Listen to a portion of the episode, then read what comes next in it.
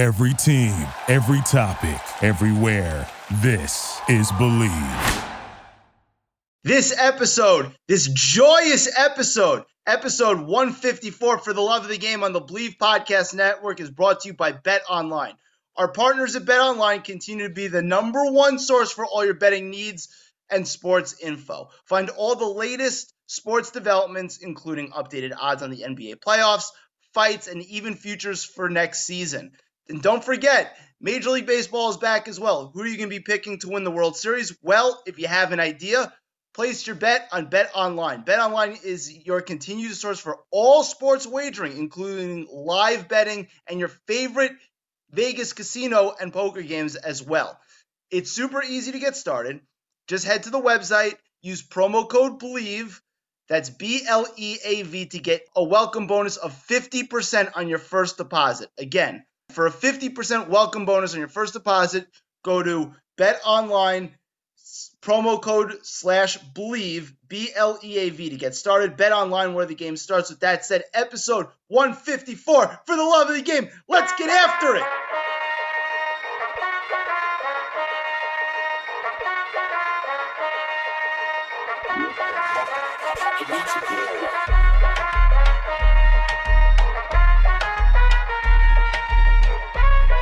Spanish from uptown, I bought a bus down. yeah, oh. Then I keep dame, dame to my chin and loca. In the kitchen, whipping that dope up, you can smell the odor. Plug on pitching, we gon' hit it like we Sammy Sosa. Put that Billy to the limit, you can smell the odor. Oh, spinning, dude, call me chulo when I'm pulling up in that two door. Diamonds different color, uno. All these hundreds on me, mommy made my pockets look like sumo. I got money out there, that, you know. Welcome back, welcome back, welcome back. Episode 154 for the love of the game. And what a day it is today. What a day for your boy ATH. The theme of this monologue is going to be I told you so, like I normally do. Those are all my four favorite words in the English language when put together. I told you so. And this is going to be a celebration of the end of the Brooklyn Nets season and all the cast of characters that made this Brooklyn Nets season so interesting and so easy to root against. Just wonderful. So, for those who don't know, in this episode, you will not be getting any coverage about the NFL draft. I know that's this week. If you want to hear about the NFL draft, go somewhere else. We're talking NBA this episode, full NBA. And in this monologue, we were talking about one topic and one topic only, and that is the corniest franchise in the National Basketball Association, the Brooklyn Nets. The Brooklyn Nets. These Brooklyn Nets were picked before the season started by 70% of the general managers to win the NBA title. Now, again, there were certain things that not everybody could predict. The COVID situation, Kyrie's vaccination status, I get it, fine. But the arrogance of the Brooklyn Nets and all those who blindly followed and believed in the Brooklyn Nets is outrageous. It was outrageous all year to the point where even as a seven seed, barely above 500, a seven seed having to play in the play-in game, those mighty Brooklyn Nets, those favored Brooklyn Nets, they were the betting favorite to make the finals out of the Eastern Conference. Nuts. Absolutely nuts. And guess what? Their season is over. A 4 0 sweep against the Boston Celtics, a Boston Celtics team that didn't try and duck the Brooklyn Nets. They said they ain't scared, and they showed it. They kicked the crap out of the Nets. Just so incredibly satisfying. This Nets organization, the arrogance of this Nets organization was outrageous this year. outrageous. Now, the corniness of this organization has been a long time now when they put up that bogus billboard with Mikhail Prokhorov, the old owner, standing next to Jay Z. They put up the billboard in Midtown Manhattan near Madison Square Garden saying a new era is here or something to that effect. That new team, new city. For all 25 fans, that was real cool. Shout out to Evan Roberts. You're one of them. Frank the Tank, Barstool Sports. I guess you're one of them too. Robin Lundberg, that corny ass loser. He's part of it. Sure. Brooklyn Nets, you can have that loser, Robin Lundberg. Ah, it's it's just wonderful. So so wonderful. So let's start with the cast of characters for who I have the most, or I should say the least disdain for first. And then we'll go to the guy who I think is the biggest jerk. So let's start with Kevin Durant, who once upon a time said the New York Knicks are no longer cool. You know what's not cool, Kevin Durant? Playing for a franchise that has no fans and getting swept in the first round. I'll tell you, that's not cool. All right? Kevin Durant got absolutely demolished by Jayson Tatum. All series got absolutely demolished by Jayson Tatum. Jayson Tatum took his lunch every which way. Every which way. The numbers when Kevin Durant was being guarded by Jayson Tatum in isolation. The shooting stats, I think it was something like going into game four was like five for 17. I mean, just incredible the job that Jayson Tatum did. But as great as Jayson Tatum is, and he's made an incredible leap, this is somebody myself who said I thought he was super overrated. I thought that the Celtics should trade him if they're breaking up the Jalen Jayson Tatum combo. Hand up, I was wrong. He made me eat my words. But this isn't about Jayson Tatum and Jayson Tatum's greatness. If you're Kevin Durant and you're that guy, you can't have a series like this. If you want to have the standing that Kevin Durant wants to have in the NBA, in the history of the NBA, in the current NBA, you can't have this. If you're that dude, a top five guy, which I still think Kevin Durant is, you cannot have a series like this. You cannot look absolutely manhandled all series. You can't look so incredibly out of it with ridiculous turnovers. You can't take the shots that you were taking. You can't have the excuse that the referees are allowing the Celtics to be physical. You can't have those excuses. That's not the way this works. If you're Kevin Durant, you have to overcome all that. You got to figure it out. And he sure as shit did not figure it out. Yeah, game four's box score looked pretty good. 13 of 31. That's not terrible. No, got to the line, made some tough shots. But man, Kevin Durant, what happened, dude? Like, what happened? Like, where was the Kevin Durant of last year? And again, credit to the Boston Celtics. They had a lot to do with it. Their defense is as good a de- defense as I've ever seen especially against isolation.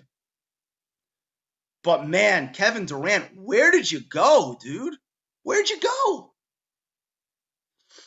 So, Kevin Durant, let's go back to the history of Kevin Durant. Comes onto the scene. Oklahoma City is just awesome early on. You can tell he's going to be an absolute superstar. Makes a leap to the NBA Finals in 2012, goes toe to toe with LeBron James and LeBron's apex and those games were a lot. I know it was a 4 1 win for Miami, but four of the five games were a lot closer than you remember.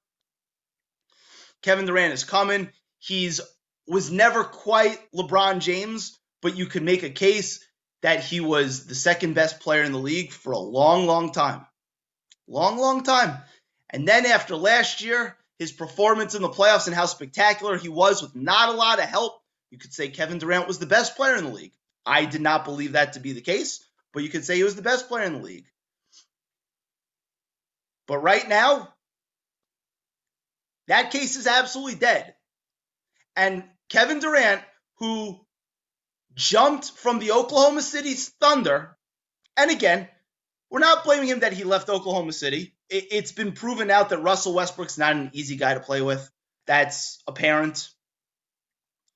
But he went to a team that had won 73 games the year before and won a title two years before. And he was just going to piggyback off those titles to get himself a ring. And it worked. It absolutely worked. And to his credit, he was the best player on the court with LeBron James in an NBA Finals game. But as it so turns out, Kevin Durant, when the team was not going to be yours because it's Steph Curry's city, and Steph Curry makes the Warriors, no matter how great Kevin Durant was, Steph Curry was what made that thing go. Steph Curry and Draymond Green makes that thing go. And he was able to float in and out, be the ultimate Swiss Army knife, and that's great. Wonderful. Kudos to him. Got his titles. He wanted to leave for Brooklyn because he said the Knicks weren't cool, which is now the Knicks are a lot of things, but they are still the number one attraction in town, and they still are the way cooler franchise, considering they have fans. But all right, go to Brooklyn. Made a bad mistake, go to Brooklyn. Fine. It turns out it's a little hard to take a team over the hump when you are the guy to win a title, when you are the guy. You ducked it in Oklahoma City by going to Golden State. You thought you can get it back. It's a little harder than you think when you're not flanked by Stephen Curry and the gravity that he has out on the floor. When you're not flanked by Klay Thompson, you're not flanked by Draymond Green. A little bit more difficult, eh? Don't you think? Hitching your career, your wagon to Kyrie Irving? Is that very smart? I don't think so. I don't think so. And then Kevin Durant having the gall to go at Charles Barkley for calling him a wagon rider, saying that Charles Barkley was ring chasing at the end of his career with Houston. Charles Barkley was traded to Houston, okay, at the end of his career, not in the peak of his powers. Kevin Durant, as great as he is, and again, I would take him on the Knicks tomorrow if I could. I was distraught when they w- weren't able to sign Kevin Durant. But my dude is Charmin soft, all right? And as much as I bag on LeBron, I'll give LeBron credit. LeBron never, ever had a first round playoff sweep to his name. Ever, regardless of who he played with. He was always able to sum up some monster game and get his team over the hump. Now, did he play in pretty much a weak Eastern Conference most of his career? Yes, but still, LeBron outside of the 2011 finals, and again, that's the NBA finals, never had a series as bad as this Kevin Durant series. Regardless what the numbers say, if you watched it, you know. So, yeah, KD, you want to be the guy? You want to be considered one of the 10 greatest players of all time? This can't happen. This can't happen. But because he's been great for so long, he he well we got to him first because in the order of jackasses on the Brooklyn Nets, he's about a 1. Even though I'll never forgive him for saying that the Knicks aren't cool. The Knicks are a lot of things. They've been dysfunctional, they've been a train wreck, they've been a dumpster fire. But they are the team in town and they are the cool brand in town. So kick rocks, Kevin Durant. Kick rocks. Get lost. You're done this year. It's never going to happen in Brooklyn. Brooklyn's not a thing, all right? You made a mistake and now you got to lie in it, okay? I love it. Absolutely love it. But again, he's not the worst for this year, I'm shocked that he's not the finale. But Kyrie Irving, step right up. Kyrie Irving, all right? A grade A jackass and somebody who's completely unself aware. So, Kyrie Irving has a masterful game one, making tons of shots, ridiculous shots, a, a skill set that very few guys have. And then that was game one. Games two through four, a no show, an absolute no show.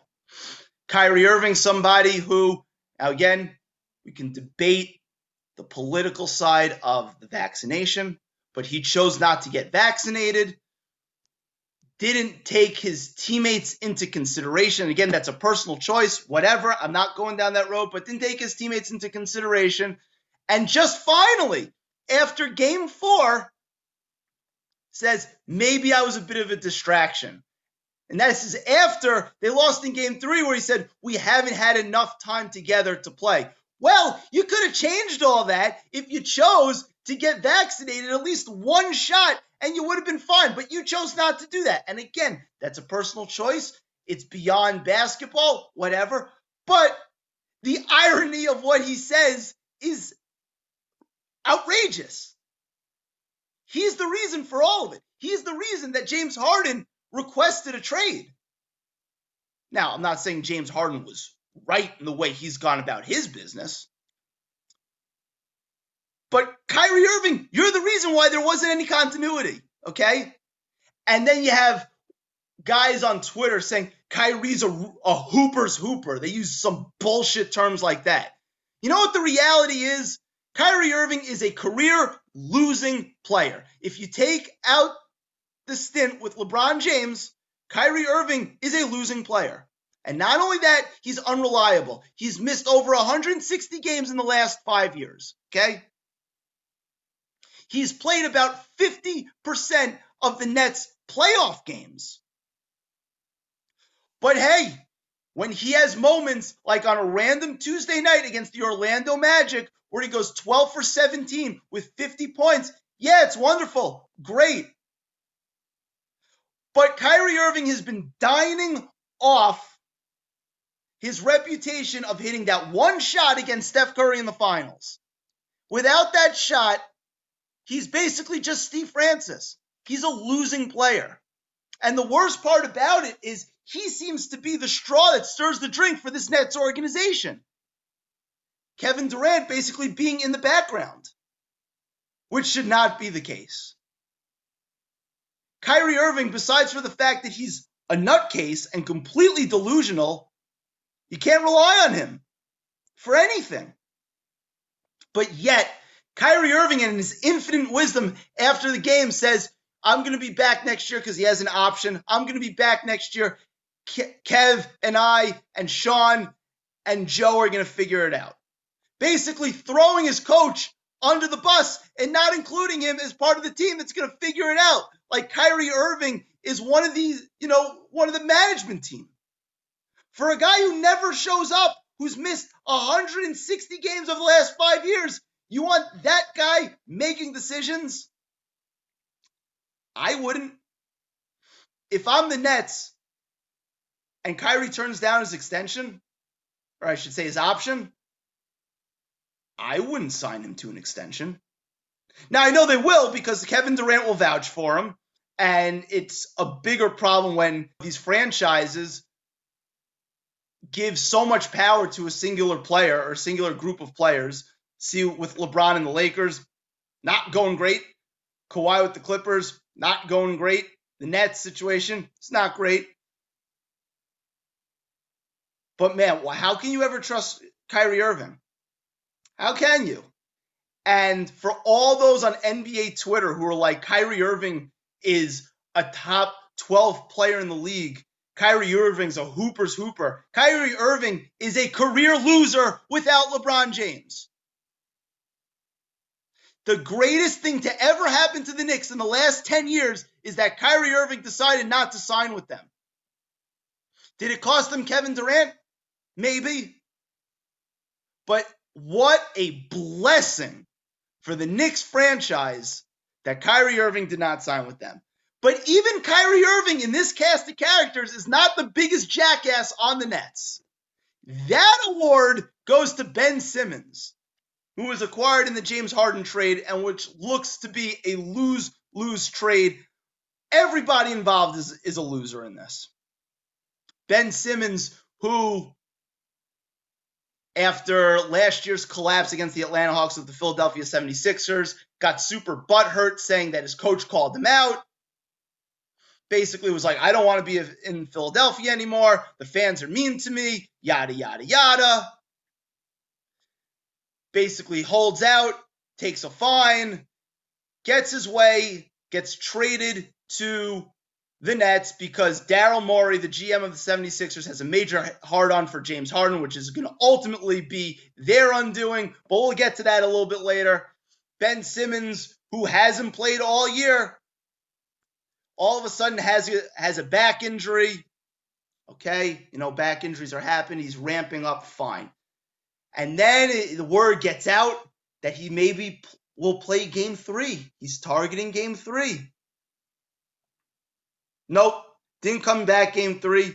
But the quotes are like Ben Simmons is is acting super confident, says Clutch Sports. You know, Clutch Sports is feeding this bullshit to their guys who they control in the media. Ben Simmons, swagger like Jordan. Yeah, all right, dude. Okay, so game four. Nets are down 3 0. Ben Simmons targeting game four. And what do you know? Once the result was out, Ben Simmons was like, I'm shutting this down. And he's still going to file a grievance against the 76ers and the league to recoup money that he was fined. Unbelievable. As gross as Kyrie Irving is, as gross as James Harden is in terms of handling their business, they at least played. Ben Simmons can't even be bothered to play one game. One freaking game. And if you're the Nets, how do you let this stuff get out about Ben Simmons possibly playing and possibly not be playing? Like, how do you let that be a media narrative? Because you're just going to get shit on when it doesn't happen when he quits, like he did. I just absolutely incredible. Absolutely incredible. It couldn't have happened to a better franchise who thought that they were going to cheat the system and because of their top end talent that they were just going to roll that continuity and teamwork don't mean anything. Well, guess what? It turns out that it does.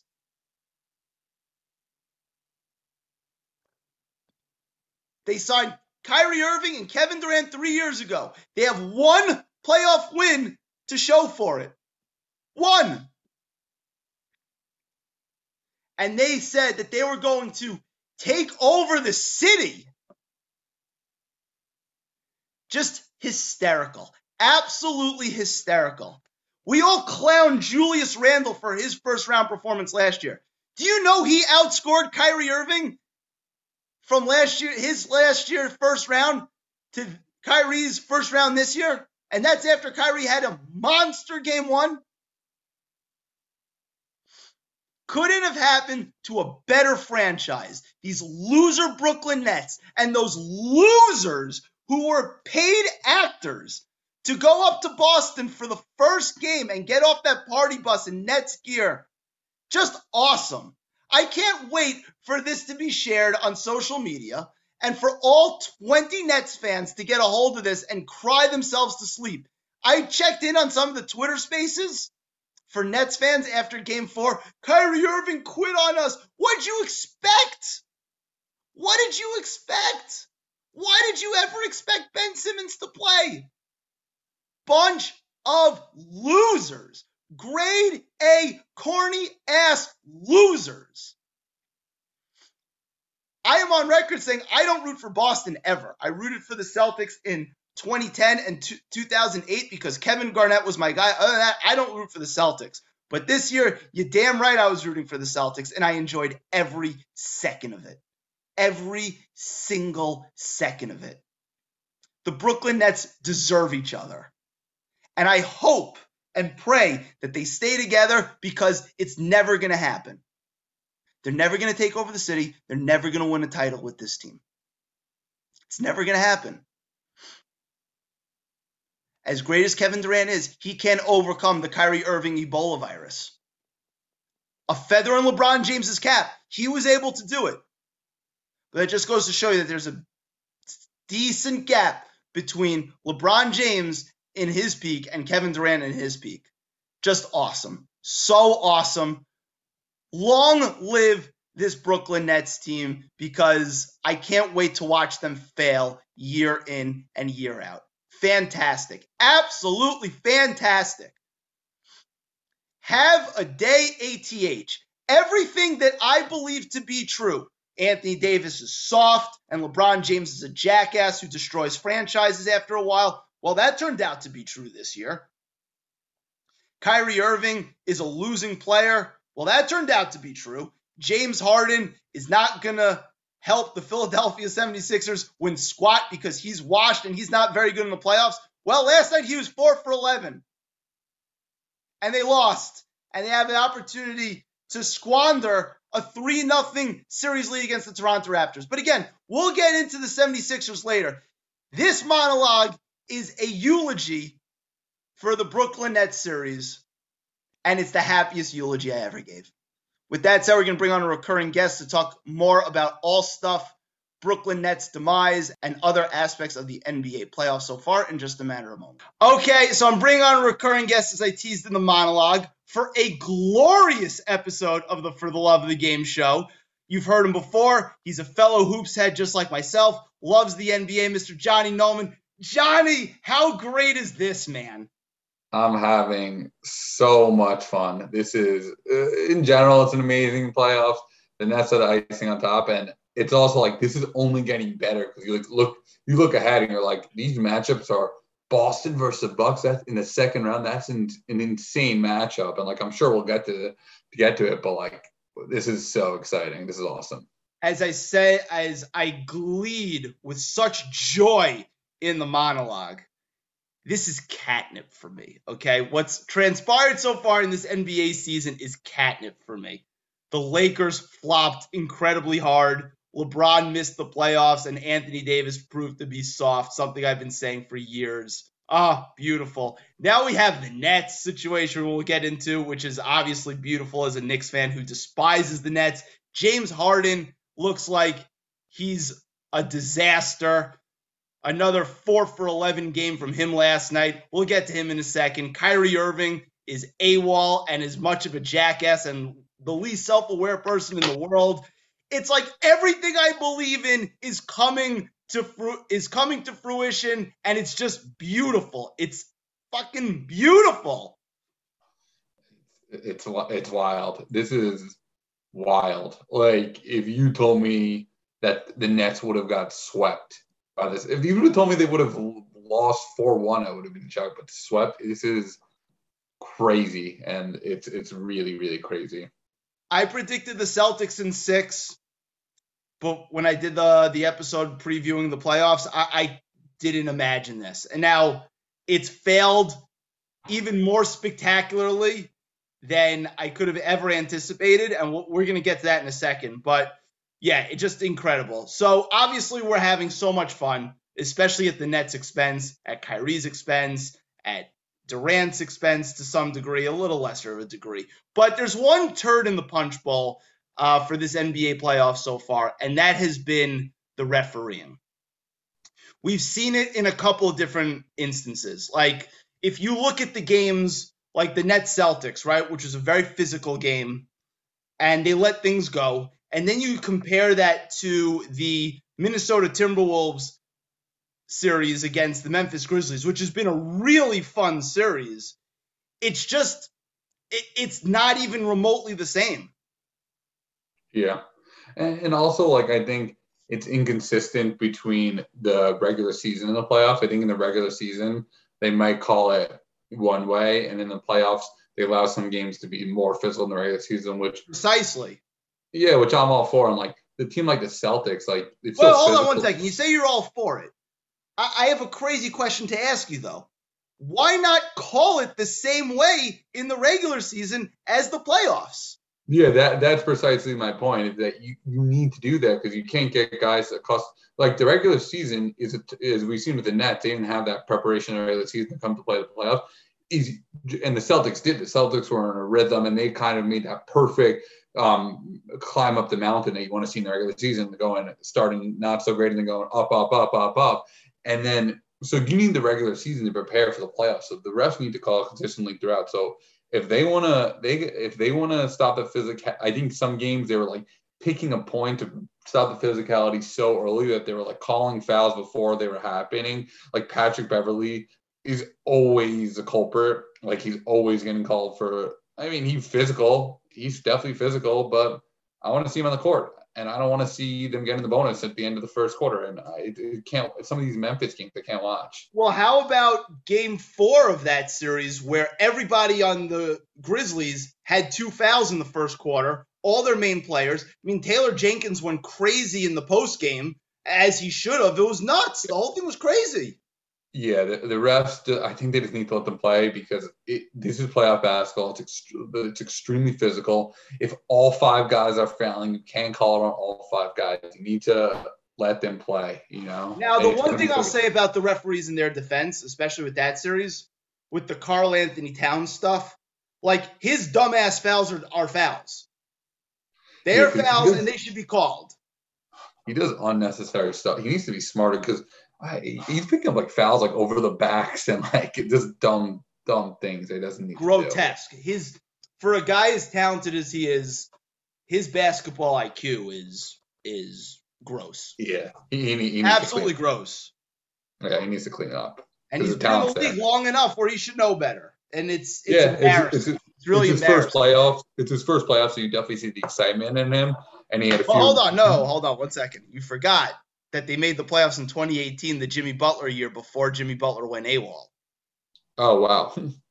they were the eighth seed. And if you remember, Butler missed a lot of time and they were basically on pace to be the three or four seed. Butler missed like six straight weeks and then they fell to the eighth seed. They beat Denver in what was essentially a play-in game, like the last game of the season, which was actually a really exciting game if you think about it, which kind of gave birth to the play-in tournament. Which, right, while it's not perfect, I, I think it's overall been a success. But anyway, yeah, the refereeing has been tough, and but Karl-Anthony Towns should know better. But that's not the major story. That's not what we want to talk about first, even though we did. Let's talk about the Brooklyn Nets. The Brooklyn Nets. So, you're watching the game last night. They're getting swept. The final buzzer sounds.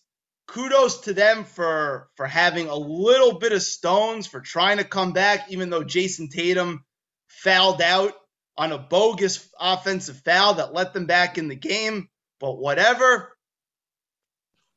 Thanks for coming out, Brooklyn Nets. What were your first thoughts? My first thoughts is what I'm just so focused on because I think it's a superstar league. I'm so focused on Kyrie and KD and just like how they respond, how they would respond, how in the fourth quarter they would step up, and kind of how they would have a monster game. LeBron, anytime he was down in the count, no matter what you could say about LeBron, most of the time he would have a crazy, crazy response game, and he, he did it against the Celtics many times in his career. For example, um, KD just he scored a bunch last night, but it didn't seem like he was like scoring when it really mattered. He missed the free throw, he missed a, a three. I think the play before that would have been huge, and um, they, and Kyrie was just totally non-existent in every game except for game one. Where after game one, you're like, this guy is one of the most talented guards of all time. Look at the Celtics defense, and he still can't be stopped. And then he just didn't come to work the next three games, and it didn't seem like uh, they were chilling. Like it, it bothers me so much that KD and Kyrie are just they're okay. You know, there was no there was no like urgency from them. There was no there was no freaking out. I mean, like we're getting swept. Like this is embarrassing. Uh, no, we're the only team in the first round of the playoffs that are getting swept, and they had no pride. They just you see them in the post game, and they just like Kyrie's just like, yeah, I'm gonna help co-manage his team, and he's like, maybe I'm a distraction but he's alluding to the fact that he doesn't think the roster makeup is, and that's the reason they lost. Um, he, he, didn't say we lost because we know regular season um, continuity or games together. The only guy I feel bad for is Goran Dragic.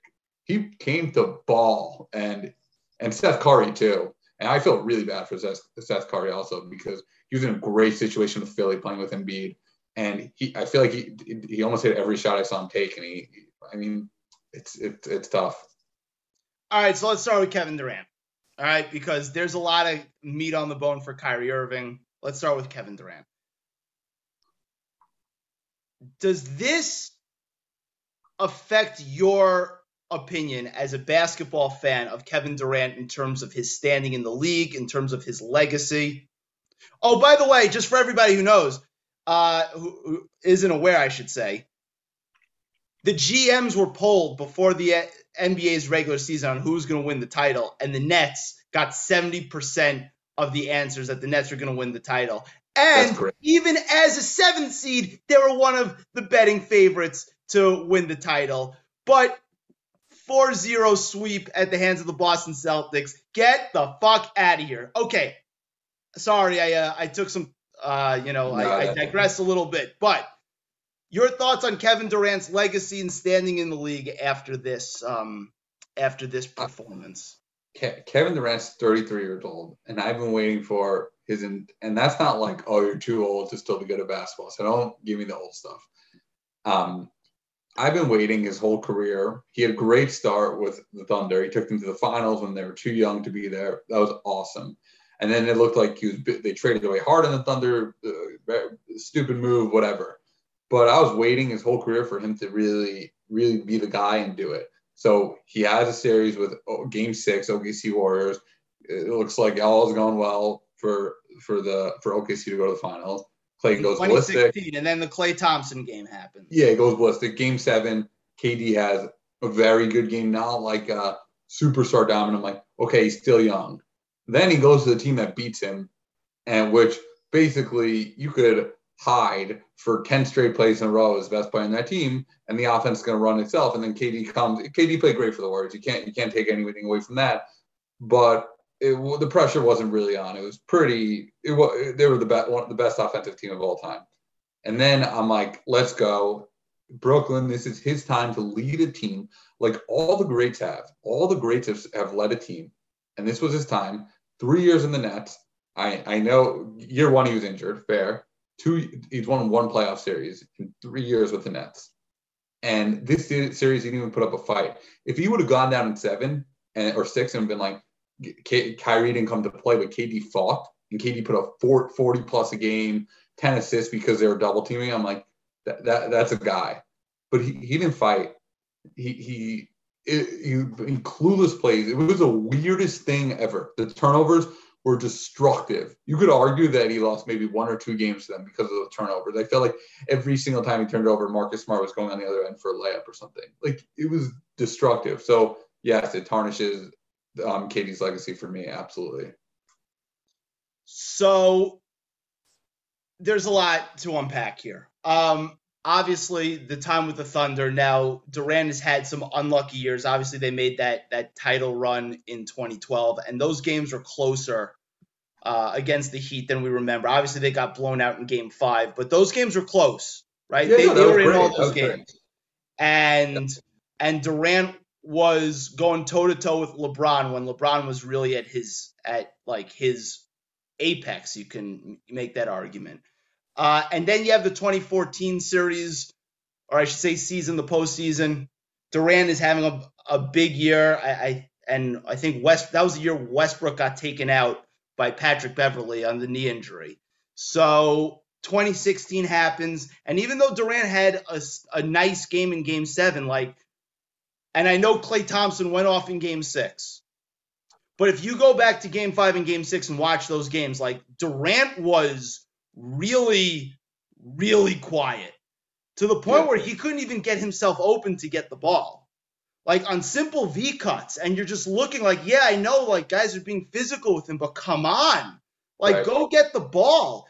And and Ric Bucher started to question Durant's dog mentality, and it was kind of a little ridiculous then, because you're just like, this guy is this guy's doing it, and sometimes Westbrook, you know, has a tendency, and we've seen him over the years just take bad shots and try and play hero ball but at least Westbrook went down swinging, right? Like Durant sometimes looks like when, it, and again, it's infrequent, but it, it's looked in the past, and this series for sure, like it looked like he wasn't like going down swinging. He just allowed Jayson Tatum again, and he's ascending. We'll get to him in a second, but he allowed Tatum to basically get in his head and completely dominate him.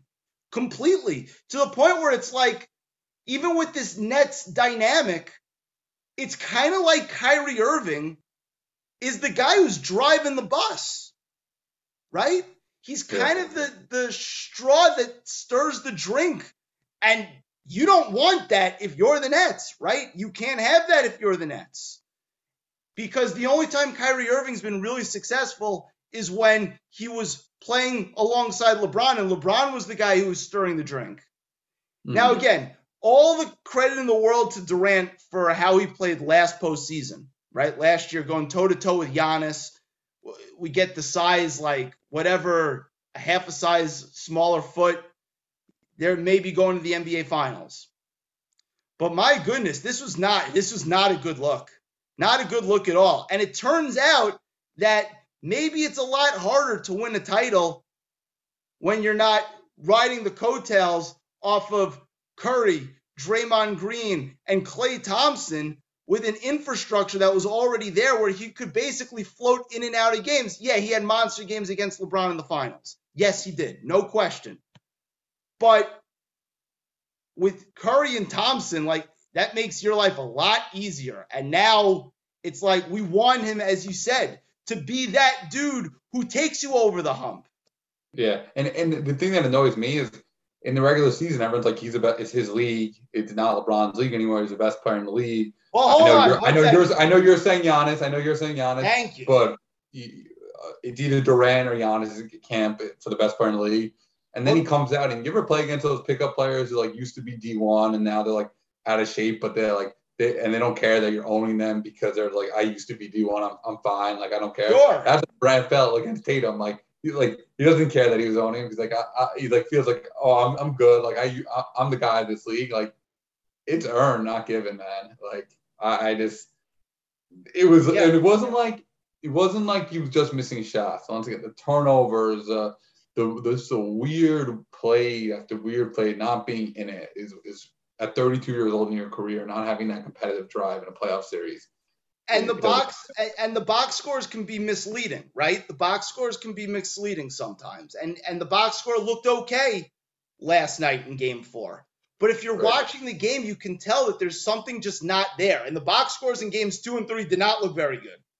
Right. You know, he got to the line a bunch for 20 free throws, but the shooting was not there. It's just uh, you, just expect more, right? You expect more. I know Jayson Tatum is great, and he's and he's had an unbelievable stretch right now for the last four months. Where, quite frankly, he's been better than Kevin Durant the last four months of the year and in his playoffs. But if you're Kevin Durant and, and you want to have this standing in the league, like you can't allow this. You can't. Hundred percent. Hundred percent. Makes and, no sense. And the debate between who the best player in the league is now, like that is over and done with. It's over and done with. Because it, it's Giannis.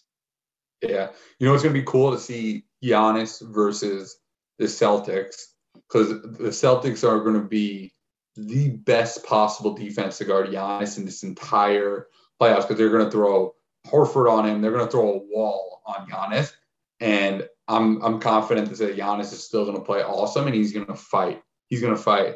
That's, even, that's it right there. You just nailed. Even, even if even if they wall even if they wall him off, Giannis is going to go into the post and just and either scoop up offensive rebounds of, of his teammates or just get the ball. He's going to score. He's going to get to the free throw line 20 times. He's gonna he's going to just by sheer will. He, he would never allow that. He would never right. allow that and right. it's it's just disappointing to see. But we kind of give Durant a, a little bit of a pass because again, he he did go toe to toe with LeBron in the finals and outplayed him. He did have last year's performance. A guy we're not going to give as much of a pass to because he's been living on one shot for his entire career. And right now, he's basically Steve Francis with better PR, is Kyrie Irving. Hmm. All right. And Kyrie Irving, who, you know, I get like, listen, the vaccination thing, I don't want to get into the political debate about, you know, whether you should or you shouldn't. Like, that's a personal choice. And to his credit, he made a personal choice and he, you know, suffered for it because he, he did get fined for games he didn't play, right? At home. And, like, at least he made a stand. But then after the game, for him to get on stage at a press conference and say, well, we didn't have a lot of time together. That was after game three, might I add. And then finally, after game four, acknowledging maybe I was a bit of a distraction with this whole thing. Like, oh, you think? You think, bud. But what makes the Kyrie Irving thing so interesting is twofold. One, the fact that he's so immensely talented. And you saw in game one, like, there are not a lot of guys who can do what he does. Yet, when he hasn't played with LeBron James, he's a career losing player. He's a career losing player, right? right? Two, he's never available. Take a, take this COVID thing out of it. You know, he's missed a lot of games in the last five years. I think like 160 games the last five years. And three, he's got a player option in the offseason. So either you can pick up the option or he can decline the option. And the Nets are going to be faced with the choice of giving him a big extension or not. I ask you, if you're the Nets front office, what do you do? I mean, their their hands are tied, so it's obvious. What should what, what do I think they should do? I, I don't think they should pay him that much money. I don't think they should. Re, I think they should say say goodbye. But because, as you said, he's a career losing player. If you look at the teams that you're, you're trying to build, like you're not trying to just sneak one in there for one year. Trying to build something, and in building something, look at the, the you have to have the personalities of a winner. You need to have look at the Bucks. They they're all selfless, hard nosed, tough players who are super talented Look at the Warriors. They're unselfish. Like I'm talking about teams that are trying to build franchises. Kyrie Irving is not a franchise player, as seen from his post LeBron era. He comes to play every few games, picks his moment. Everyone's like, this guy's insane because he really is insanely talented. But you got to use that talent. Like they needed him last night, and he was quiet for most. He had some spots in the fourth quarter, like, oh, Kyrie's coming coming alive, but he just was so uninvolved. It was it was crazy, and he's so unaware. So personality, there's something going on there that I, I can't comment to what's happening, but it it just doesn't make sense. But their hands are tied, so they're gonna they're gonna resign him. Um, so it was I'm just like, what's the, what's the point of even thinking about it? Because KD's gonna take him back. their friend. So the Nets have to respond. What should they? I, what do I think they should do? I think the their defense was Swiss cheese they literally, especially Kyrie. It's how easy did it look to get by Kyrie? Like Jaylen Brown at will in the fourth quarter was just getting by Kyrie, hitting pull ups in his face didn't matter. I think they need a, a center who could protect the rim and shoot. Oh, you don't think throwing in Jarrett Allen into the James Harden trade when they didn't have to do it, you don't think that just bit them in the ass? Yeah, yeah, no, hundred percent. They had some. Of course, it did.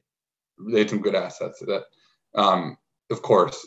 And I think they need a guy like like who could protect the rim and shoot threes. Why shoot threes? Because you're looking at the future of this franchise and you're saying you got to just hope that Ben Simmons is going to play. You can't say you're going to get zero for for uh, you're a dollar. You're going to say maybe 50 cents for Harden, but a dollar, let's say. Um, you need Ben Simmons to play. And if Ben Simmons is the only non shooter on the court, that's fine. But you can't have Ben Simmons on the five you need to have a more physical lineup than it. You can't just have KD at the um, KD doesn't want to protect the rim or rebound at the four if he's not going to do those things. So you need you need bigger guys to contend with Horford. It seemed like every single time anyone on the Celtics wanted to go there and they got to the rim, if they missed, they got their own offensive rebound. Like the Nets just can't get stopped. They need some physicality.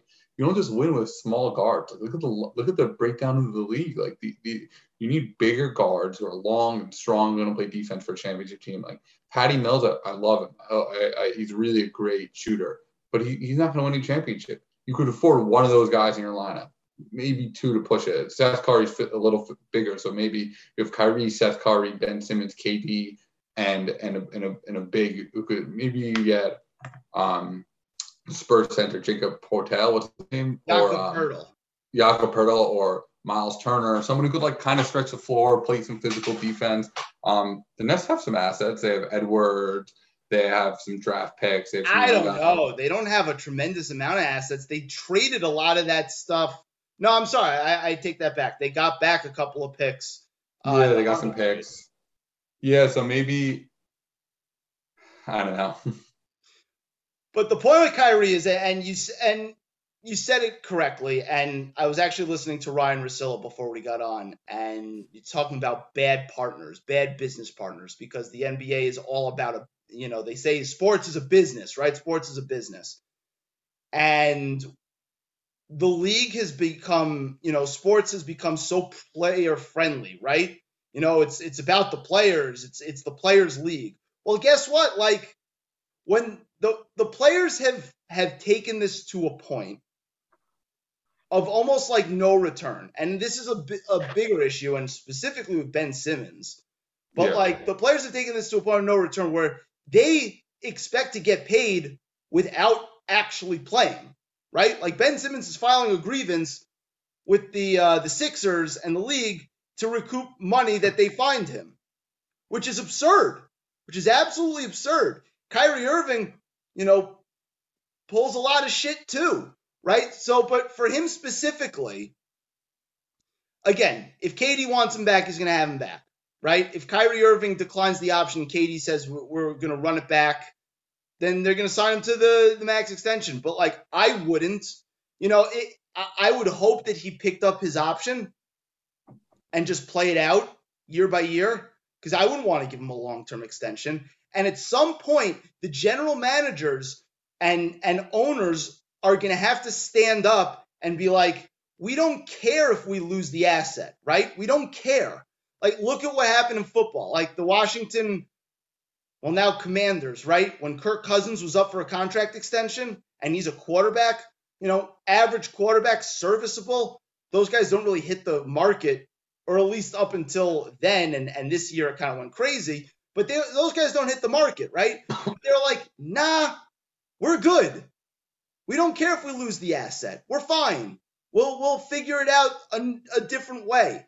And it it's on the NBA general managers and the front offices to grow some stones and really stand up and be like, yeah, we don't care. We don't care. We'll we'll allocate our cap space to somewhere else. And I get it. Guys that talented are a rare commodity. But at a certain point, you gotta just be like, nah, no. Yeah, And Kyrie would be the perfect person to do it with. yeah, I agree. I don't think you're winning with Kyrie. So let me ask you this. And he's a knucklehead too, and we'll get to him with his current situation. But was James Harden a little bit vindicated about this Nets thing? Yeah, definitely. He, I mean, I guess he saw the writing on the wall. Um, it's interesting. That I, I try to think about like if they had him, how he would have helped. But then I'm like, eh, they probably would have put those one of those amazing defenders, and Harden wouldn't be able to blow by like Brown or Tatum or or Smart. So one of them probably would have been able to lock him up. Um, yeah, he's vindicated. Ben Simmons, I, I don't know what's going on. This might be like the worst like management of a player I've ever seen in my life. I'm so confused. I can't tell you what's going on. No matter even if you told me the reason, I, I don't understand why he can't play. Um, if if he's fine, I don't I, I, I don't get what's happening. And yeah, I mean, I guess Har the Nets got absolutely zero. I mean, they got Seth Curry, which I love Seth Curry, um, which is great, but they, got zero for their star basically. Their st- the star for star move. Harden's least playing. This is like this has a chance to be the biggest lose-lose trade, the first lose-lose trade in NBA history. What do you make of Steve Nash out of all this? Do you th- do you think is he the guy to go? Um, Um, I mean, he's I don't think that- I don't- guy, so I don't think he's gonna. Yeah, go, it's like the but, same. He, I don't know. You can't tell if his hands are tied because it's such a weird team that like if he if he steps on, he's to tread a, a, a, a thin line because of how sensitive everyone is, and if he tries to run one play, like how sensitive. I don't. He definitely didn't do a good job. Like they just isolated every single time and didn't run any action to help KD or help Kyrie get an open shot. Um, they, so they made it seems like zero, not many adjustments besides maybe putting Blake Griffin into the game, which offensively kind of worked out. Defensively, eh, not at all. Um, yeah, and he was really tired too. Maybe a little too tired for a guy looks that jacked. Um, but yeah, I don't I don't think he did a good job. But I, it's hard to judge because I, I do like it's hard. Uh, someone once told me never judge a locker room because you don't know what's going on inside, and I never really listened to that advice until maybe this situation because it's probably so delicate and sensitive for what these guys are dealing with, and they didn't have a team the whole season. So, is Steve Nash Erik Spoelstra? No. No. Is he Gregg Popovich in his prime? No. Is he even Mike Budenholzer at his best? Regular season Budenholzer? No. But Steve Nash had to deal with a lot of crap. A lot, a lot of crap coaching this team, especially this year. So I don't think this is on Steve Nash. This is on the players and and they're kind of running amok right now in this organization, and it, it begs to differ. And you and you've seen this, you know, with the Lakers, with LeBron having his tentacles everywhere. You've seen this with the Clippers with Kawhi and Paul George. You've seen this to some degree with the Nets. It's like these franchises who've given so much power to all these guys, the return's not there. And at a certain point, they the franchises, general managers, ownership group, all that, have to say to these guys, listen, you guys are players. Play. Right? We'll take care of the rest. It's just it, it's an interesting high level basketball conversation that's going to come up when the next next collective bargaining agreement is around where like they're going to have something in place to stop this Ben Simmons nonsense in in its tracks. Yeah, I hope so. You're going to have gonna hard. It's going to, it's to be hard and delicate, but it, but I hope so. I hope you're right. My favorite part of the whole Ben Simmons thing, and then we're going to move on to Boston because Boston de- deserves a lot of credit here because not just for this series, but for what they've done the last three months or so. But I love it how, you know, originally it was uh, Ben Simmons. It's not just his back, but it's also his mental health. And like after the charade of him coming back for game three and possibly, and more likely game four, and then him basically sitting out, well, I think everybody kind of decided that Ben Simmons was full of shit when he was talking about his mental health not being there, right? Which someone, myself, said months ago, but whatever. All right, so the Celtics. The Celtics take care of business, right? On a scale of 1 to 10, how impressed were you by them in this series? 10. I I you could focus on their offense and they do some great things. Um, Tatum's a stud, but they're I I I've never seen defense like this. Like maybe the 08 Celtics with KG running that team, but I don't even think so because the NBA was a lot different then, and they had two bigs in Perkins and KG. This team is so impressive that I've never seen a team that that's big but could also switch and guard everything. I've never seen it before. So if you get Al Horford, well, the 04 Pistons were like that. They were able to switch, like their bigs, like Rasheed Wallace yeah. and Ben Wallace, were able to switch, but it wasn't as perimeter oriented. But the, the game now is so different, where you can have yeah. a, a guy, a seven footer like Kevin Durant, shoot from almost a half, like a really deep three, and Al Horford could get out there with him. And then when KD makes a quick move, when he tries to do that quick pull up, boom, he's right there with him. So there was no, there was no mismatches, which I've, I've never. You see, if you watch every series, watch tonight. Everyone's just hunting mismatches. That's the name of the game. Yep. Completely. Trae Young's getting getting hunted, right? Yeah, Jokic is getting in hunted. In the, in the Pelicans series, you know, the Pelicans went after Chris Paul, and Chris Paul's a good defender. Like they went after him, right? Yeah. Like we we see it all the time. And yep. like Donovan Mitchell is getting hunted. But there's no one on Boston who you're like, we're gonna hunt these guys and either get them in pick and roll action or or straight ISOs because the Celtics defense is able to shut down ISOs and all their defenders are able to switch. Yeah, it, it's it's crazy. I don't even think Al Horford could do this like three year, two years ago. This kind of I don't know what is in the water there, but I didn't know Tatum was a good defender either. Like I, I, I thought he was like okay, he's a decent defender. He's an awesome defender. I've never seen anyone guard KD better. Blocked his shot. I've only seen Giannis. A couple of times. The only other guy I've seen block KD's shot was Giannis. Yeah, exactly. And Giannis is Giannis. Right. This is it's it's crazy, and I'm so curious to see how they're going to guard the Bucks. I think they're going to do an incredible job, and I love I I love the Bucks these days. I know last year, I know a long time followers of the show know I was down in the Bucks last year, but I love everything that they're about now.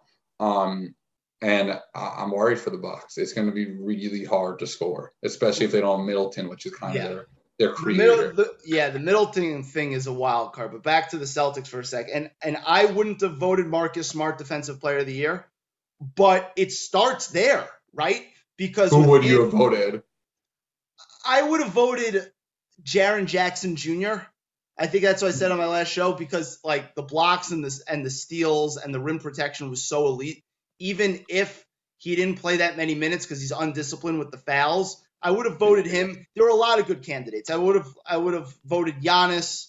I think it was more Smart. about like I like it because it's like picking the best defender on the best defensive team, which is kind of the, the who they pick the MVP sometimes, and and Right. it's kind of like I like it, and and smart his offensive game went from like like last year, and when the Knicks would play him, I'd be like, please Marcus Smart shoot, please Marcus Smart shoot. That's the only thing I want to, to end the possession with.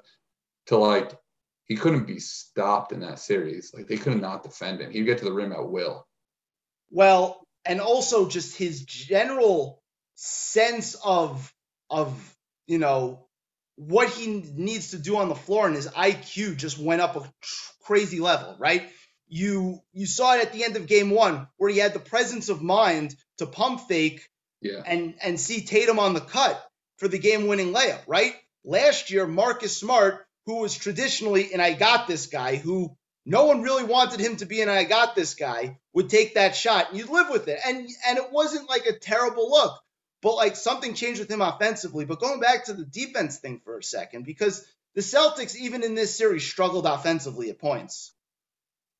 The defense, it starts with Smart being able to just like fight over screens and switch when they want to, and and Tatum, Brown, and and Derrick White when he's in there, he's a good defender. Like they don't have an elite rim protector. Yeah, Robert Williams is good, but like you know, I, I still don't. You, you can't you can't all you can't, you can't get to the to the rim all the way. Yeah, you can't get to the rim. They shut it down before you get there. It's incredible.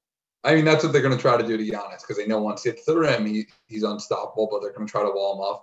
It'll be it'll be very very. But I don't think they'll be able to push the Bucks around like they were able Yeah. to push the Nets But around. Also, like the Nets are an awesome offensive team. They're an all they were hitting some really tough shots. They had shooters. Like they're not an easy team to defend, and the Celtics made it look really easy. So it's gonna it's gonna be it's incredible. I'm I'm I'm blown away. Let me ask you about Tatum for a second. Uh, a guy I have to apologize for again. Um, I I thought that he was supremely overrated. I thought in the beginning of the year everything was like his moves on offense were just unnecessary, and everything was for the highlights. Everything was for the gram, right? This Celtics team had been 500 for two years prior and just disappointing. And I thought he was a big part of that. I thought that if you had to choose one, if you're breaking them up, I'd actually trade Tatum. Not necessarily because I thought Jaylen Brown was better, but because you get a better pa- trade package for Tatum because everybody kept telling you what Tatum could be, what Tatum could be. Well, it turns out he's turning into what everybody said he was and a little bit more. So I apologize, Jayson Tatum. So I ask you, where do you have him in the hierarchy of the NBA right now? Easily top ten. Like that's obvious. Could sneak into like tops. I haven't done my list. I, I try. I did top ten last week, but I didn't narrow in order. But he is on both end, big forward. Seems like he could score whenever he wants to. The biggest, I mean, he completely changed his game. He used to do like that one extra move where like, dude, just go to the basket and, and put your shoulder down. You're ginormous. And he would do like the little like fancy spin move, as you Yeah. said, for the gram. Mid season to change his game mid-season to change his mentality on passing, mid-season to play defense like this. It's it's incredibly impressive. He is so good, and I love his mentality. Also, it's like it's like kind of it's not. It's obviously not going to see the competitive level of Kobe maybe from anyone ever again, but it's like it's like a quiet, uh, maybe not even so quiet assassin, you know. Just, and I love it. That's what I love. I'm not like I'm not like he's not here to make friends. He's here. He's here to win basketball. I, I loved it, and he's unbelievable. Yeah, in terms of the hierarchy of the league, besides for Giannis, Jokic, Embiid, Curry, Doncic. Yeah, still. Well, we'll get to Luka in a second. I don't think there and and I'd still give the edge to Durant just because of he's been doing it longer. Tough to say, but yeah, probably. I don't I, I'm not sure there's anybody better than him right now. So if you're counting, that's seven. Right. He's he's squarely at seven, and you can make the case that he could be as high as four. Yeah. It's nuts. Absolutely nuts. So I apologize to Jayson Tatum. Absolutely apologize to Jayson Tatum. He, he you know, made a fool out of me. Knicks take notes. Big, yeah, big guys that can handle the ball. Big guys that can handle the ball. That's the future. Knicks take notes. Well, that's actually a good segue because there is a certain player on the radar of a Jazz Maverick series that is definitely on the Knicks radar, and that's Donovan Mitchell, right? Last night was an absolute disaster for the Jazz. Just a mess, right? They didn't make any threes. Okay, fine. Sometimes that happens. Looking at this series from a whole, as a Knicks fan, and I am I've been a Donovan Mitchell guy. What should we make of Donovan Mitchell? Is this a case of this Jazz thing just has a stink to it? And if he got out of that situation and looked better, or should there be some concerns that he's kind of teetering closer to the Westbrook hero stuff as opposed to the Dwyane Wade stuff that we were so excited about earlier on in his career? Yeah, I'm so like back and forth on him because I was obviously like everyone else so excited about him when he first came onto the scene and just crushed it, and now I mean, it seems like he's obviously in a toxic situation. So I always am the fan of like when you take someone out of a toxic situation and it's not they're not the reason it's toxic, that like they could really, really like you take Wiggins and put him on the Warriors. Wiggins is an all star. Um, so I'm always a fan of that. But just like if I'm the Knicks, am I going to commit my future to Donovan Mitchell? That just doesn't feel right to me. Like I don't know if he's the guy that's going to lead us to championship. Um, I, you might call me crazy, you might call me too patient. Is just like let's keep, let's build organically. We're, we, you know, what we actually do a good job of. And we, I mean, you speak about this a bunch. Is like we do a good job of drafting.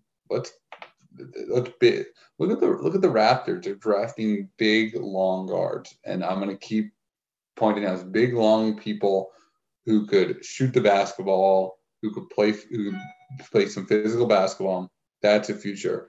I don't. I, and let's be patient. If like someone like, would I even take Zion now? I don't. I don't know. I don't think so. Well, like, that we'll get to that in a sec in in a little bit, but just just focusing on Mitchell for a second. I I've always been a Donovan Mitchell guy because I saw him as a rookie outduel, you know, Westbrook and Paul George when they were really really good in a yeah. playoff series as a rookie. Um, I, I would generally err on the side of he's an all NBA caliber player. When those guys come available, you try and get them again. Again, depending on what the ancillary pieces are, you don't want to give up like the you know everything, but you try and get those guys right because they don't come around that often. But I'm a little, I'm a little nervous about his his um at the end at the end of shot clocks of him just like trying to do it all himself. And yeah, he had a disaster shooting night last night. He's had a disaster shooting series from three this playoff series. I would still take a chance because he's young enough and immensely talented, and we've seen him perform well in playoff games. And maybe he just needs to get rid of this, you know, this Jazz stink, this stale Jazz team, and get away from Rudy Gobert. But if you asked me three months ago, I would have been way more gung ho about it for the Knicks than if you asked me now. And maybe we'll be able to get him on a discount per se now because it, it's looked bad, you know, for for a little bit now. Even if the Jazz were like third in in point differential and net rating and all these you know different things, it's it's looked bad. So who knows? I mean, yeah, if we get him for a discount, I'll take it. But to commit my whole franchise to him, I still stand stand that scares me a little. On the flip side, the Mavericks. Now, Luka's been Luka's put has put up insane, insane numbers, right? Just and he was sensational last night. Like I, I just want to read something off. Nick Wright tweeted this, and I'm gonna pull it up in a second, so bear with me. Um hold on, I'm gonna find it. He basically tweeted out Luka's playoff games in all of their um, you know, in the box scores. Okay. So Luka's games, game logs. Game one, he had 42, 7, and 9. Game two, 28, 8, and 7. Game three, left with an injury, 13, 10, and 10. But again, left with an injury. Game four, 43, 17, and 13 with a buzzer beater. Game five, 22, 8, and 4. Game six, 38, 9, and 9. Game seven, 31, 10, and 11. Game eight, 39, 7, and 7. Game 9, 44 9 and 9. Game 10, 19 6 and 6. Game 11, 42 8 and 14. Game 12, 29 8 and 13. Game 13, 46 7 and 13. By the way, it's points, rebounds, assists for those who are curious. Game 14, 30 10 and 4. And game 15 last night, 33 13 and 5. Wild. Pretty crazy, right? Those are pretty crazy numbers. However, however, I pose this question to you because we have seen over the history of the NBA that teams with a heliocentric star, like the way the Mavericks play with Luka Doncic, don't win big in the playoffs. Harden never won in big in the playoffs playing that way. Kobe never won big in the playoffs playing that way. Michael Jordan never won big in the playoffs playing that way. So while the numbers are gaudy, and they are, and it's not his fault that he hasn't been out of the first round. There's been circumstances, there have been injuries. He he hasn't been favored in any of these series, right? It's not like he's playing with the best supporting cast. However, now that Jalen Brunson has turned into a guy, right? I'm not saying he's a star, but he's a guy, especially a guy who can take the load off and you know, have Luka play off the ball a little bit more. Do you think that Luka and the Mavericks need to change the way they play to ultimately win big in the NBA? I think of the. I think your view on it is based on Harden, but uh, it, it who was like like failed in this way, and Luka's just head and shoulders above Harden. Sure, Luka's better now than Harden ever was, no question. Yeah. And the biggest thing, so it doesn't work with a guy like Kobe and Michael because they were scorers, they were getting me buckets. So was Luka, but Luka's an amazing. It's kind of like the LeBron fit where you just want the ball in his hands as much as possible because he's gonna make the right play and he's such a good passer, and he's so good at. He really helped Jalen Brunson score. He'll give it up to Jalen Brunson early to, to do his thing, and he'll go. He'll let Jalen Brunson um, get him maybe on the move a little to open up his game a little more. I think Luka is such a good passer, and the way he runs that team, it's just the most efficient way to to to play for that team with the roster he has. Also, if maybe if like for example, like maybe if he had like a better post threat, they could like take the load off him throwing to the post, or maybe they had a better wing threat, he just throw it there. But I think he's doing the best he can, and I think it's really been successful because the two teams he's lost to in the playoffs have been the Clippers with Kawhi, which are teams that could, maybe would have won the championship. People say. I mean, obviously they had that one chance where they lost the Nuggets in the bubble, but last year people were saying like they would have won the championship um, or been there. Um, so, and he did really, really, really well against them and against Beverly, who showing that he could lock down legit superstars. Um, so I think it's the best way that they should play. I think they're going to be really successful in this playoffs. I think they're going to take down the Jazz, and I, I mean, I, I think they could take if the Suns don't get it together, take down the Suns as well. Um, and they're a dangerous team. I've said it all season. They're a dangerous team. You don't want to play in the playoffs. I really like the getting rid of, rid of our guy Porzingis was a was a great move. Dinwiddie is a, is a great piece. Um, great, good energy. Um, really good score. And I, I think the way Luka plays is exactly the way they need him to play. And I think that's going to be proven successful in the playoffs this year. Okay, that all that is fair. I would just caution though, again, basketball is, is a game of of feel, right? Guys want to feel like they're involved. So right. dudes just standing around waiting for one guy to do everything for them, that doesn't work. As LeBron, as LeBron did it. But again, it did it when LeBron was winning titles, right? That wasn't the case with the Heat. Right now, again, he was playing with Dwyane Wade and Chris Bosh, so it was different. Like they didn't win that way with the Heat. He didn't win that way with the Cavs because Kyrie Irving, you know, was was doing his thing as as uh, well. And yeah, it was a little bit more ISO heavy, but it, it just looked a little different. I, I I agree with you that he's that he's able to get guys more involved than say a James Harden. And you could tell that like Chris Paul had wanted nothing to do with the Harden experience at you know after a while, and he was like, people are calling me washed up. Like I can still do some things, and we saw that with Oklahoma City the next year, right? Right. But it's just, you know, I would love to see him just sacrifice a little bit of the usage and a little bit of the numbers. And maybe this is on the coach to get it done to just make guys more involved, like empower Brunson even more, right? Like make sure guys are just moving, that they're not just standing still and getting ready for him for a catch and shoot attempt because guys are going to get cold like that and those shots aren't going to go in in big games. So I'm not dumping on Luka. Like that's not what this is. I just I'm not sure the way they play is ever going to result in a finals appearance right now. But, and again, there are other factors involved, right? There's there's the yeah. there's the fact that the league right now is really stacked and there are teams no, that are really good. Let's see. Let's. I think this. I think. I think them beating the Jazz this this easily. Let's say is a, is a credit to that they're playing really good basketball. And let's see how they do against the Suns. Also, that'll be if they take the Suns to seven, or even just beat the Suns, depending on where Booker is.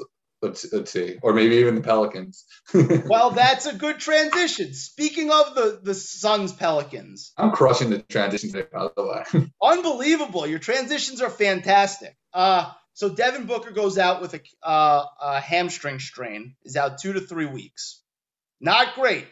Right now, it's it, the series is tied two two with Game Five tonight as we record this. So I ask you two questions. One, can the Pelicans actually pull this off? I should say three questions. One, can the Pelicans actually pull this off? Two, is Chris Paul the most snake bitten great player ever in terms of luck? And three, if you're the Pelicans right now with Zion Williamson, would you really entertain trading Zion Williamson this offseason? Awesome questions. I think one, I think the Pelicans could win the series. I think Phoenix could, you know, because first of all, they could obviously win this because two two. Second of all, the Suns are going to have to really, really step it up and play better D. And I mean, it's a tough team to defend. Ingram, Cabal, McCollum is a certified, and I mean certified scorer. Um, it's a tough team to defend. So the Suns really have to lock in Chris Paul needs to have a monstrous game, which I don't know if he could do consistently night out to be the number one guy right now at this stage well, of his did, career. He did it game one and he did it game three. I know, but game one he like he played great. Booker was there. Booker played most of it. but uh, last game he was pretty bad, and, and they're playing him really physical, so and they're challenging him on defense also. How Two about Alvarado I love that sneak guy. attack move that worked and forcing an eight second violation? I love it. I love it. Um, is he the snake? The snake most snake bitten? Uh, yeah, because you think about it, like I compare a lot of times like Chris Paul to Steve Nash, and I would like actually like to discuss this with you one day. Who will like really get the stats and prepare for it, like who actually is better career, better player. Um, Steve Nash had like one incident where like oh he could have made the finals, and I think like Amar'e like left the bench and all his guys got suspended or something um, against the Spurs in that series. Um, and and he kind of got snake bitten, but like Chris Paul, it's like every year, like they're about to beat the Warriors, he hurts his hamstring. Um, like there's only like one or two two years where you're just like, ah, that was that was on CP. Um, and he, he's just so close, and everyone wants him to get it.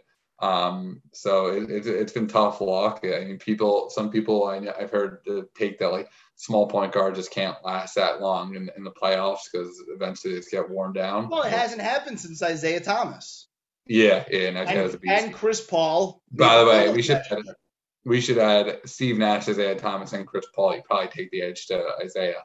Um, so and then three, the Zion thing. I, I am so I love Zion. Maybe because it's a lefty. I, I'm a lefty. It's a lefty. I always dreams of being. Um, I can't. I could barely even get backboard. I'm so unathletic, but I I love Zion. I think he's the minutes he's played has just been incredible. He's put on more weight, but the the, the thing that's gonna keep him healthy get that plant-based diet. These guys who get on these plant-based diet, Chris Paul, Kyrie Irving. I mean, maybe not Kyrie's not a good example, but these guys stay on the court. You know, get get make him lose some weight. Get get him in the weight room. He's awesome. I want to, and I think this is building a culture that you want to. David Griffin, like, if you want to talk about the Celtics turning from like a zero to hundred, like David Griffin, like, that's what I'm saying with the Knicks. Just patient. And we clowned. And people clown David Griffin all the time, and I I killed him for stuff too. But let's be honest. I wish like, he would have kept Lonzo. That's the, I wish he would have kept Lonzo because I love That was Lonzo. that was a terrible decision. Terrible But decision to let Lonzo go. That made that, no like- sense. McCollum and Ingram's a nice team. Is you add Zion to that? That's a really it's like a really good team. With healthy Zion, obviously we've never seen it. But So it's interesting you say adding Zion to the mix because clearly the Pelicans were awesome last year when Zion was like, you know, point Zion. And as, you know, my guy Ryan Russillo pointed out, Brandon Ingram didn't really enjoy that very much, right? Because he was cast aside. And, and I get it because it worked, right? And at his peak, Zion is a better player than Brandon Ingram. But given Zion's lack of conditioning, you know, lack of a clean bill of health. Let's just say there are reports that he doesn't necessarily want to be there and that there's there's maturity issues. If you could get a haul for him, I'd really, really consider it. I'd really consider it because say what you want about CJ McCollum, and people are talking about that he was a little overrated, that he was overpaid. Meanwhile, the cap is going to go up, that his, you know, cap number is not going to look as bad. But he's a professional. He's a professional, and he would look really, really good in a Sixers uniform right now. Um, and we'll get to the Sixers next. But yeah, no. And is Chris Paul pretty snake bitten? Yes, but also there's a part of me who's like Chris Paul kind of deserves it because when you know he has a uh, a low key, and it's not even a low key thing anymore, where he's really dirty, and when he gets frustrated, like the dirtiness comes out, the chippiness, like you saw the foul on Herb Jones, who by the way, Herb Jones is a revelation yeah, second round pick. I mean, credit David Griffin for that. Just awesome. Absolutely awesome. But yeah, no, I think the Pelicans can pull this off. Obviously, game five is tonight. And it just goes to show you that as great a profile as Phoenix had in the regular season, sometimes matchups are weird and you need luck to win. And Phoenix was generally pretty healthy last year, made the finals, 64 wins this year. Booker goes out. And now Chris Paul is the only real guy who's able to like create for others and make plays. Like Cam Payne is okay off the bench when you know paired with Booker or paired with Chris Paul, but like without Booker, the, he doesn't have another guy who can really initiate offense. And It's showing up in a big way. We'll see what happens tonight. But man, credit to the Pelicans who started out three and sixteen and didn't completely pack it in, where everybody was telling them to tank for draft picks. You know what? At a certain Beauty. point, trying Yeah. to win games is important. Beauty of the playing game, man. Exactly. Exactly. Beauty of the playing game. So we talk about CJ McCollum, another transition, who could have been a Philadelphia 76er. Now the Philadelphia 76ers are currently up, we're up 3-0. Well, now it's 3-2. And they made a big deal of trading for James Harden. Ben Simmons trade, we've talked about it, but James Harden, let's just say, doesn't look like James Harden of 2017. So, what do you make of this Philadelphia situation? It's it's not looking too. I mean, I thought they were playing pretty. And in pretty fairness, good. Embiid got hurt, and it's affecting him. It's a Yeah, thumb injury. Before Embiid got hurt, I'm like, this could, this is a really good team. They're playing. They're actually playing really good D, actually, which I really like, especially. And then to, and then they kind of had like Harden be the distributor with Tobias Harris and Maxey kind of be the the other scorers, and and I they're up they're up to something really good, but it's it's really them Embiid not um being hurt. Like this is not good. Really, really not good. Harden is playing pretty pretty bad offensively. He doesn't seem like he could beat anyone off the dribble. Dribble. I mean, I, I don't know if you like love this tape, but I think the Raptors are actually a really tough team for him because he's never really like length kind of bothers him. Yeah. Um, and he can't really like do a lot of his like strength or, or, or moves to get to the rim. Um, the three pointers are kind of disaster. It kind of just seems like he's just throwing up, hoping to get fouled. So. Oh, yeah. Well, assuming they advance, right? Because no team has ever lost being up 3 0, and they play Miami next round because we're going to pencil Miami in. You don't think Miami has length and tough defenders? Don't get me. I, I don't know if you saw my tweet the other day. Miami's before Lowry got injured. I, I hope it's just something, um, something uh, minor, but the hamstring seems to never be minor. Um, he, the Heat are unbelievable. They're, they, the depth they have. But I, what I don't like about them when they get too stuck on Jimmy ball, where they're just going ISO Jimmy every time. But when they get the ball moving and like they're getting the Bam and the, at the high post, and then they have Strus coming off the screens and Herro. They have three creators and Lowry, Herro, and Butler. They, they have two unbelievable shooters in Strus and the uh, Duncan Robinson. I know who's not getting so much playing time. They Vincent who could come in and get buckets. They find guys off the scrap heap better than anybody. Yeah, and there's scrappy PJ Tucker. I love Miami. It's going to come down to maybe the weaknesses if Jimmy goes too hero ball because I, I love Jimmy, but sometimes he goes, he's just not. Well, we just named the top six guys. We didn't name Jimmy, you know? Like, but he's but he's a top. I see. I've always said he was a top ten guy because like But you- I don't. I think the team is so good. They're best when Jimmy. I know the Hawks. Like he's going ISO and he's going crazy because the Hawks don't They have had 45 and 36 in back to back games. Yeah, they, they have nothing to guard uh, Jimmy. Yeah. The Hawks. So it's the right way to go with it more ISO ball. But when they get the ball moving, when they're playing team ball, they're unbelievable.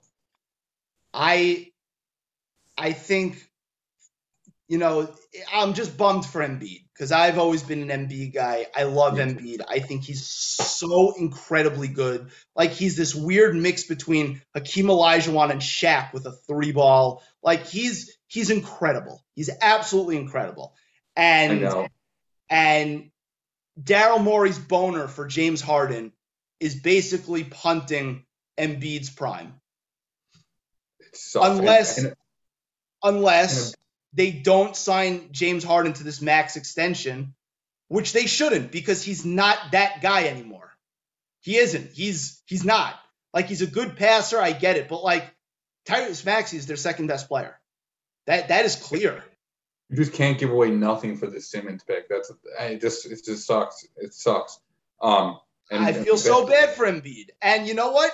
If he didn't get hurt with this thing in his hand, the torn ligament in his thumb, he's good enough where it didn't even matter, right? Where Yeah, yeah. where it, there was a, a scenario where even though Harden stinks, right? Even though Maxey's too young, right? Even though they gave up tremendous depth to get Harden, where they could have had CJ McCollum and not given up nearly as much depth.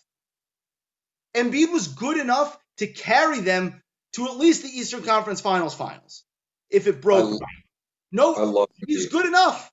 Yeah. And, it just, you know, just goes to show you that it, it, the NBA is very fickle, right? Like it, it, it takes a, a, tremendous combination of competency, good players, and luck to win a title.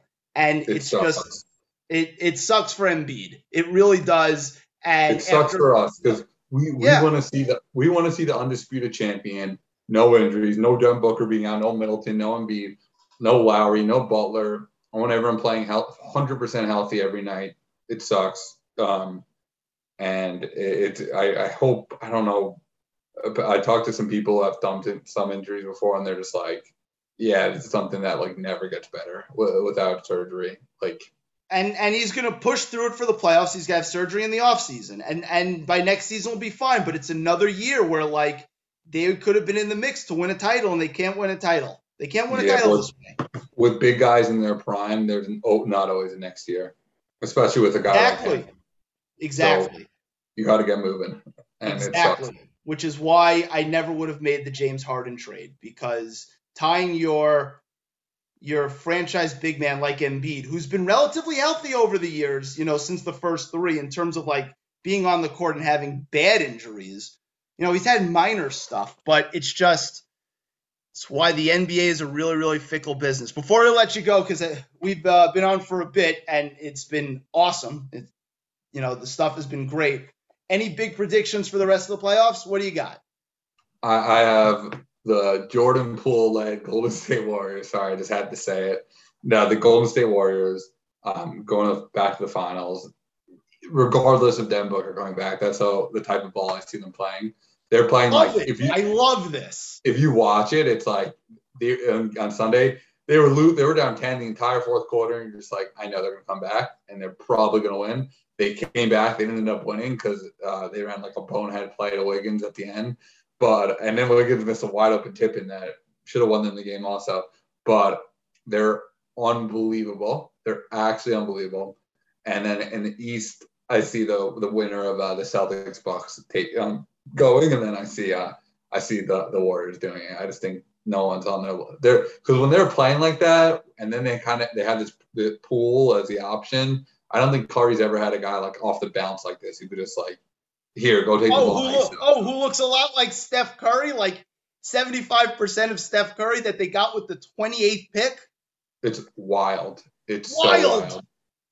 Just stay healthy, everyone. Stay healthy, everyone. Yeah, seriously. I, I, am having the best time. I love the Warriors. I love them going back to the finals. I still think somehow Milwaukee gets back there and repeats. I said Phoenix, Milwaukee. I, am gonna stick with it only because I don't want to veer right now, but it's it's not looking as promising as it was a month ago. Anyway, Johnny, this was great. We obviously talk offline. We talk throughout the playoffs, and we'll continue to do so. And maybe we'll have you back on once the uh, first round ends. We have second round matchups and the like. You'll be in the mix. Thanks so much for doing it, bro. Speak to you soon. Thanks. Had, had a ton of fun. Thanks again to recurring guest Johnny Nolan for coming on, for giving me a lot of his time, over an hour, talking NBA stuff. So much good stuff. And yeah, I'm still riding high in the Brooklyn Nets demise. Just fantastic. One thing I forgot to mention about how corny the Brooklyn Nets are in my monologue.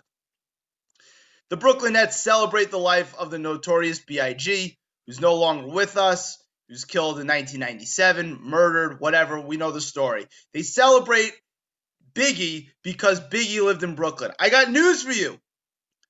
Biggie was a Knicks fan, even though he slept with Anthony Mason's girl. I got a story to tell. That's the song, whatever. Biggie was a Knicks fan, okay? So when you pull out those Coogi sweater uniforms, Biggie was a Knicks fan. Just another example of how corny and lame the Brooklyn Nets are. But anyway, that's 154 for the love of the game. Take us out. Throwing up shots. First we shut them down, then we open up shop. Really around just in case y'all forgot. They been trying to stop the way, but the way don't stop.